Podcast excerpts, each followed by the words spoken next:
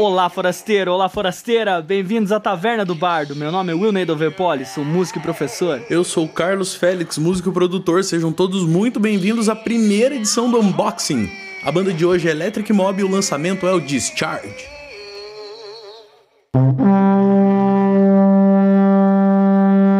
Está começando mais um BardoCast, um oferecimento de O Bardo Soluções Musicais.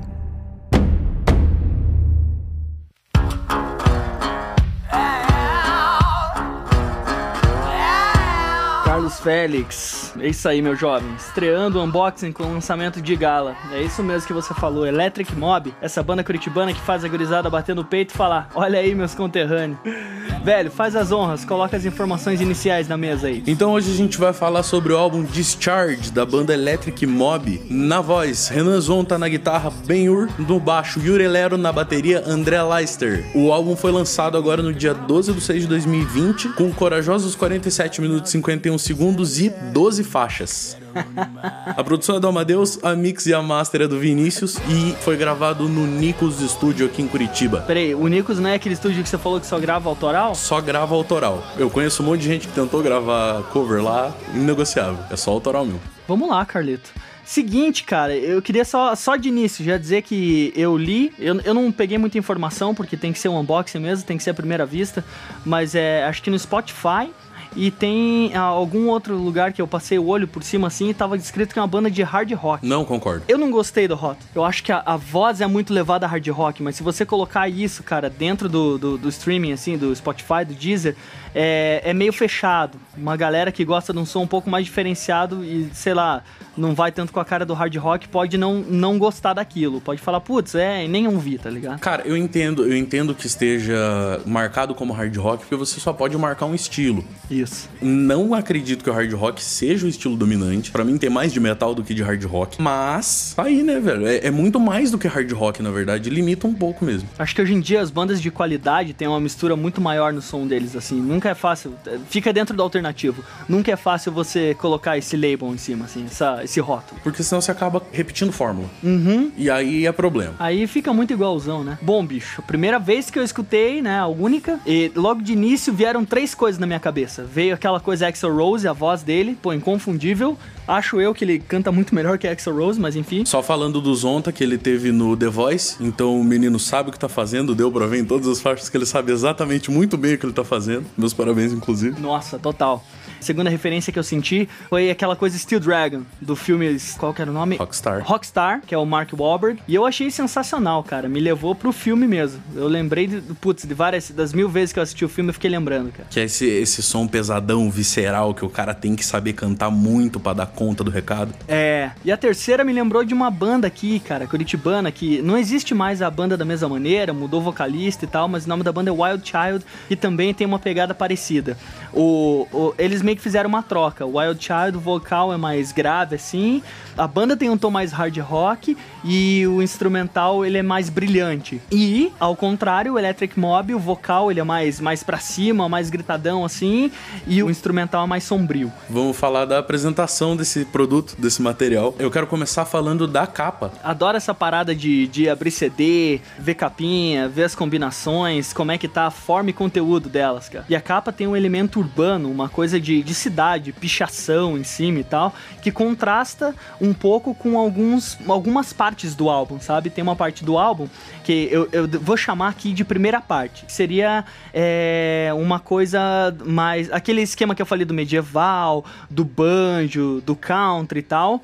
E ele contrasta muito por ser um elemento urbano, né? Mas é sensacional a capa. Por quê? Porque ao mesmo tempo que tem esse esquema, eles, cons eles conseguem fazer com que seja pesado e dê aquela familiaridade, sabe? Então ficou contrastando, ficou oposto, ficou perfeito, cara. Ficou legal mesmo. Seguindo, eu queria falar sobre público-alvo e nicho, que é o seguinte: se vocês abrirem o Facebook e Instagram da Electric Mob, vocês vão ver que é uma banda de Curitiba e que a primeira parte da postagem geralmente tá em inglês. Eles definiram o nicho, definiram o público-alvo e eles estão ligados que o público-alvo deles fala inglês. Cara, eu, eu queria dar mais um toque no negócio da imagem, que tem uns lambi-lambi numa, numa parte ali. Bom, você bonita, tem as pichações e tal, e tem, eu não sei o que é aquilo, que é grudado no chão, mas tem uns lambi-lambi colado naquilo, e tem palavras em português, né? Micro-ondas, subtropical, umas frases em português e tal, e essas imagens já se tornam autoexplicativas, que é uma banda de nicho e tal, mas os caras são brazuca, cara. Eles já botam ali essa panca no início, eu achei sensacional. Começa uma, uma vibe meio... Você lembra aqueles CDs que a gente escutava quando era moleque? Eu escutava muito Charlie Brown, Offspring, que eles tinham é, uma intro pro CD, tinha umas vinhetas, umas músicas que tinham umas zoeiras no meio, e tem isso no CD, achei sensacional essa, essa introdução ali, que é o Awaken, né? Cara, eu não consigo ver esse tipo de recurso sem lembrar de The Who, mais especificamente do Tommy, do The Who. Até porque a primeira música tem cinco minutos e é um pedaço do instrumental de cada uma das músicas, então é uma introdução muito perfeita, assim. E eu senti que eles fizeram isso três vezes nesse álbum. Bom, três músicas que você abre o Spotify e vê que elas têm a letra minúscula. Tá, vai, várias delas, a maioria começa com letra maiúscula e aquelas três têm letra minúscula, que é a número 1, um, Awaken, a número 6, deixa eu dar uma olhada aqui, Your Ghost, e a 11, Brand New Rope. Velho, por que eles colocaram a letra minúscula? Eu fiquei encasquetado, fiquei pensando nisso um tempão. Por que que eles fizeram isso? E, realmente, eu senti que parece que o CD tá dividido em três partes, cara. Essa primeira, a segunda, e daí tem uma música que divide a, a, a 11 da 12, que é a parte final. Essa parte final parece que é a última música. A 12, We Are Wrong, parece que é uma despedida, velho. Ela tem tudo da, das bandas de metal, mas eu vou falar daqui a pouco pouco sobre isso. Deixa eu explicar essa vibe dos três nomes diferentes ali. Bom, a parte 1 do CD, eu senti que ela tem uma levada mais country, esse medieval e tal. As canções dela, essas músicas do início, tem uma sensação de banjo, de você tá na tua, na tua varanda curtindo tal, o som do cara, e tá de boa. A voz, o banjo, e de repente vem a explosão dos caras. O metal mesmo, aquele som pesado em cima. É sensacional. Essa sensação de. Aí o Dark come solto, né? Aham. Uhum. Essa sensação é meio Jack White para mim, sabe? O vocal mais preguiçosão e tal. A primeira parte, então, vamos ver as músicas aqui. Awaken 1, a 2 é Devil You Know, a 3 é King's Ale, a 4 é Got Me Running e a 5 é Far Off elas têm essa pegada assim, bem parecida, mas elas têm as particularidades delas. O que fez com que o CD ficasse muito bom, cara. É sensacional você ouvir as músicas que lembram um elemento, mas cada uma ao mesmo tempo tem pequenos toques, assim, sabe?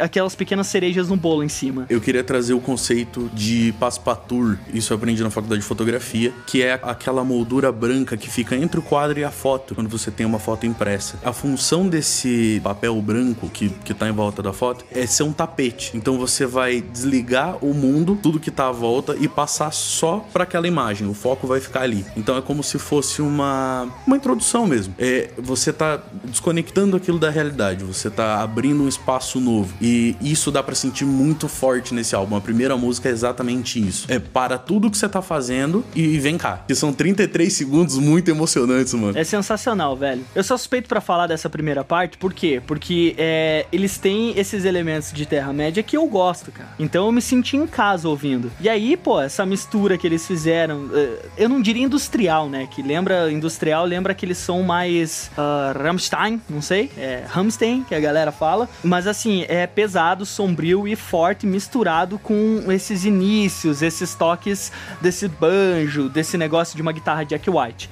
É, enfim, eu queria mandar um, um salve pra uma música que eu gostei muito. um salve.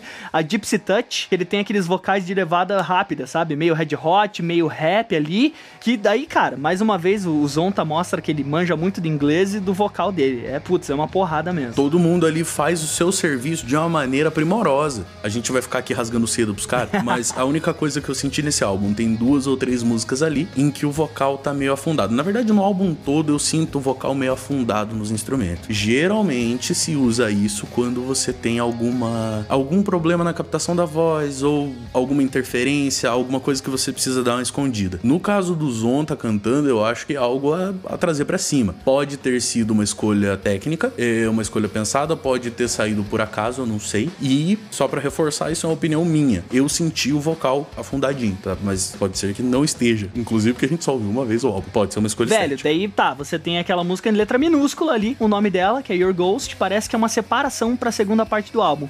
Que aí sim, eles têm tudo para ser um negócio mais metal, mais porrada E aqui, ó, inclusive, essa segunda parte, é, elas têm um som experimental, sabe? Algumas músicas, elas não têm não tem o tempo de 4x4, aquela levada normal, eles mudam bastante isso. Tem elemento diferente nessa parte, cara. Tem tem uma hora que eu vi sirene, tem synth, tem, deixa eu ver, caixinha de música, sabe aquelas caixinhas de música de filme terror assustadora? Tem uma mistura entre umas músicas mais rápidas e umas músicas mais lentas assim. Isso deixou o álbum bem dinâmico. E daí de repente aparece uma sessão de metais no álbum, mano. Louco. Sério, é Amadeus, meus parabéns, maluco. Botar naipe de metal dentro desse som aí, velho. É, ou é inocência ou é coragem e saber muito o que você tá fazendo, tá ligado? E encaixou muito bem, velho. Ficou muito legal mesmo. É, o groove deles dessa parte tem uns pedaços assim que você fica, nossa, tô numa levada tranquila e de repente vem uma música tipo aquela Higher Than Your Heels, que é outra levada, que é a segunda que eu mais gostei também. É uma, uma- cara, ele canta muito mais rápido, aquele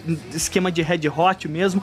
Eu acho sensacional, cara. Aqui, a última música, a penúltima 11, que é a que divide de novo. O nome da música é Brand New Rope. Parece que ela é uma outra divisão entre as músicas e a gente vem pra última, que o nome dela é We Are Wrong, que ela começa num crescendo. Eu sinto que ela faz como se você estivesse numa montanha russa, cara. Você vem devagarinho, aí bate lá no alto e pra terminar é aquela voz e piano, voz e teclado. Que é só pra fechar o lacinho do presente mesmo. A despedida é simples e concisa, sabe? É pra, pra mostrar pra você, ó, é, a gente veio pra isso. É sensacional, cara. É, bom, One, Two, Three, Burn, ela é mais pesada em metal de CD, adorei essa música também. Aquela Upside Down, eu queria deixar uns parabéns, por quê? Porque essa Upside Down, se você abrir ela e ouvir os primeiros 30 segundos, depois você vai pro Papa Roach e abre a Last Resort deles, você vê que a melodia é parecidíssima. Parece uma homenagem pros caras, assim, ó, aqui tem um pedaço, uma homenagem pra galera do Papa Roach, um início de música, até a letra parece que encaixa, sabe? Fica bem parecida, cara. O que nós temos nesse CD é uma coisa que banda de metal não faz muito, eu não vejo muito, e eu acho sensacional e que pra mim falta isso muito no rock and roll hoje em dia.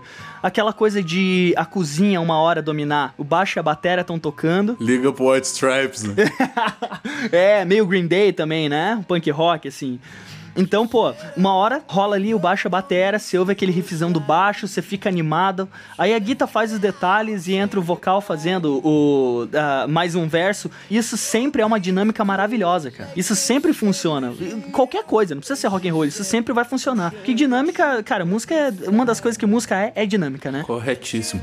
Inclusive, se vocês quiserem ver uma coisa interessante, dá uma olhada no clipe de Devil You Know, que tá o Zon tá pendurado de ponta cabeça, gritando que nem um maluco. O Gaveta chegou a falar desse Ah, clipe. você comentou no Shima. Sim, sim, cara, animal, animal. Muito bem feito, produção completamente curitibana, que orgulho dos meus conterrâneos. É importante lembrar aqui também, eu quero salientar isso. É, a gente não tá falando bem porque os caras vão ouvir isso aqui, porque a gente vai convidar eles pra conversar sobre o álbum, tá? A gente tá falando bem porque o bagulho é bom. Que se viesse álbum ruim, a gente ia falar verdade, tá? A gente ia falar o que a gente tá achando. Então, é, confia na nossa honestidade que a gente tá, a gente tá dando o que a gente tem mesmo. Inclusive, geralmente, quando você tá falando de arte, você tem que pensar no porquê das coisas foram feitas. E muitas vezes, as coisas que foram feitas, elas não são agradáveis ao ouvido, cara. Principalmente a parte técnica, né? De mixagem e tal, de gravação, uma coisa que você entende muito. E que você até comentou comigo que eh, algumas bandas que você não gosta de ouvir justamente pela gravação. Que você acha que a bateria tá mal captada e tem um monte de coisa assim, sabe?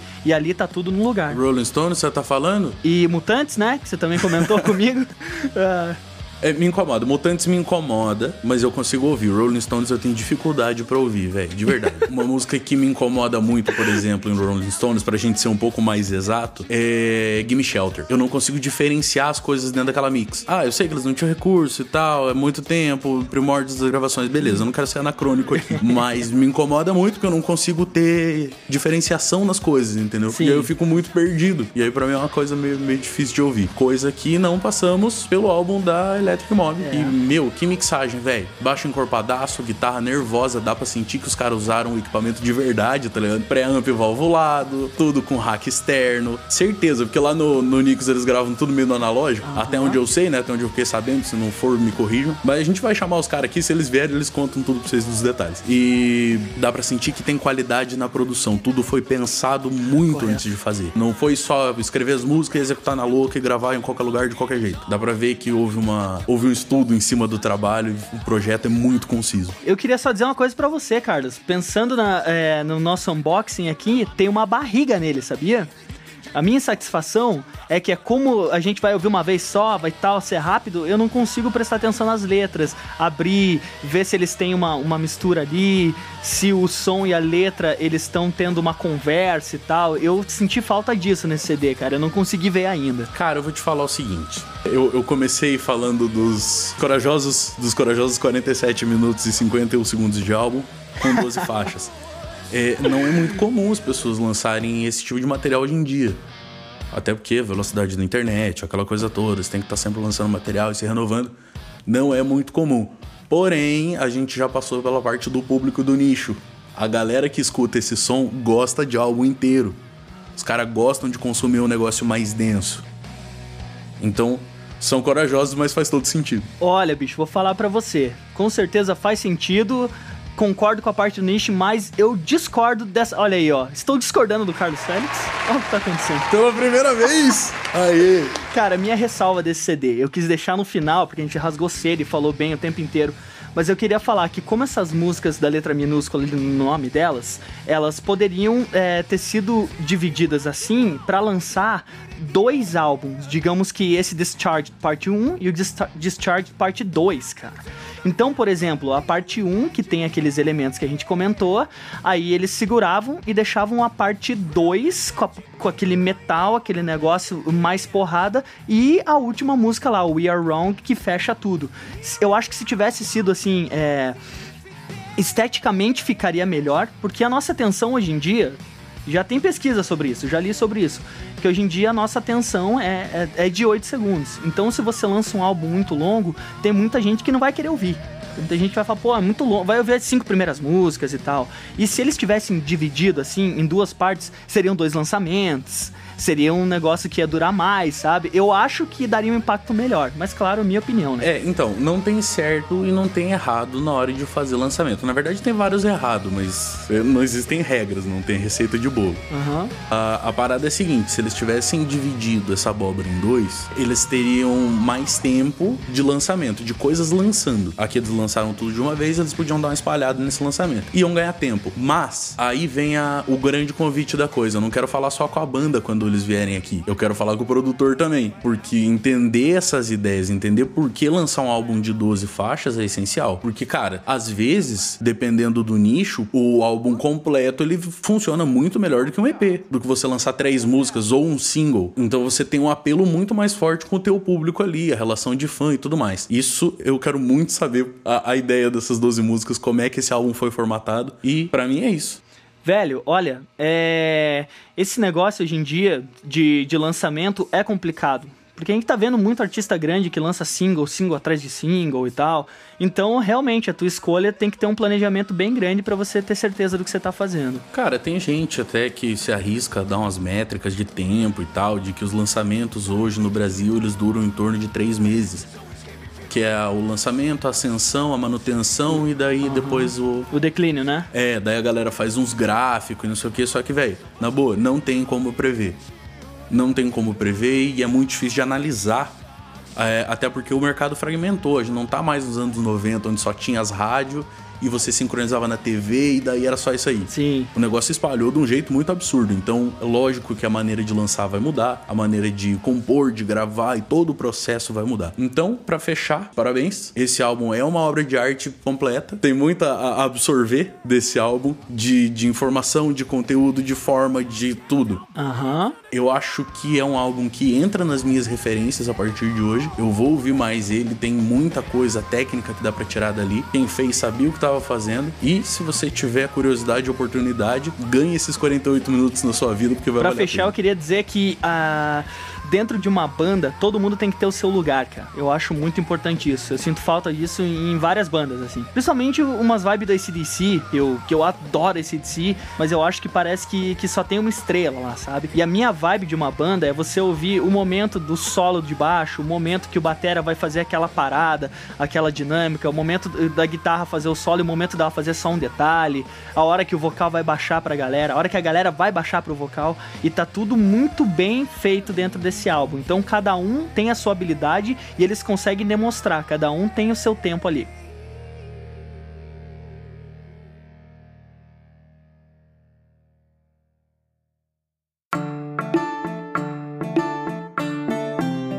Hoje eu queria só dar um recado final aqui falando que o meu salve vai para os músicos, principalmente nossos amigos aqui de Curitiba, que é, não estão muito bem representados nessa quarentena que é, muitos deles estão perdidos, não sabem, né? É, é, assim, tá uma loucura a quarentena de gente querendo abrir, e daí a academia abre, não abre, é saúde. E, é, bom, meu ponto de vista é, por favor, fecha tudo e a gente se adapta e o governo precisa ajudar a gente a se manter, cara. É assim que tá funcionando nos países que tá dando mais certo a quarentena. Se você jogar a galera pra sair aí, fazer esse, essa imunidade de rebanho, o bagulho vai degringolar, vai morrer muito mais gente, vai, vai ser muito desesperador. Bom, eu sinto isso e eu vejo sempre as lives do Atila e, pô, eu acho que eu posso confiar, né, cara, num, num doutor em microbiologia. E tá morrendo muita gente que não precisava morrer.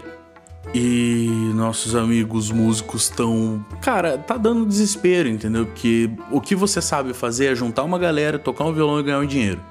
Basicamente é isso. E aí não pode mais juntar a galera, então você não toca violão não ganha dinheiro. É por favor, né? Vamos, vamos valorizar essa galera aí e e resolver essa com o mínimo de mortes possível. Galera, quem puder ajuda aí os camisa preta, salve a graxa CWB que tá todo mundo precisando, a situação tá muito precária e desesperadora. Então vamos fechar esse unboxing por aqui e tamo junto, rapaziada. Sigam lá, arroba o Bardo Produtora, arroba o Carlos Félix, arroba o YouTube no Instagram. Manda mensagem, troca ideia e fala o que você achou desse puta álbum aí. Não se esquece que também tem o e-mail, o bardoprodutor.gmail.com e nós estamos no Spotify, Deezer, Anchor, Google, Podcasts, YouTube e em todos os outros lugares que deixarem a gente entrar, a gente vai pra frente.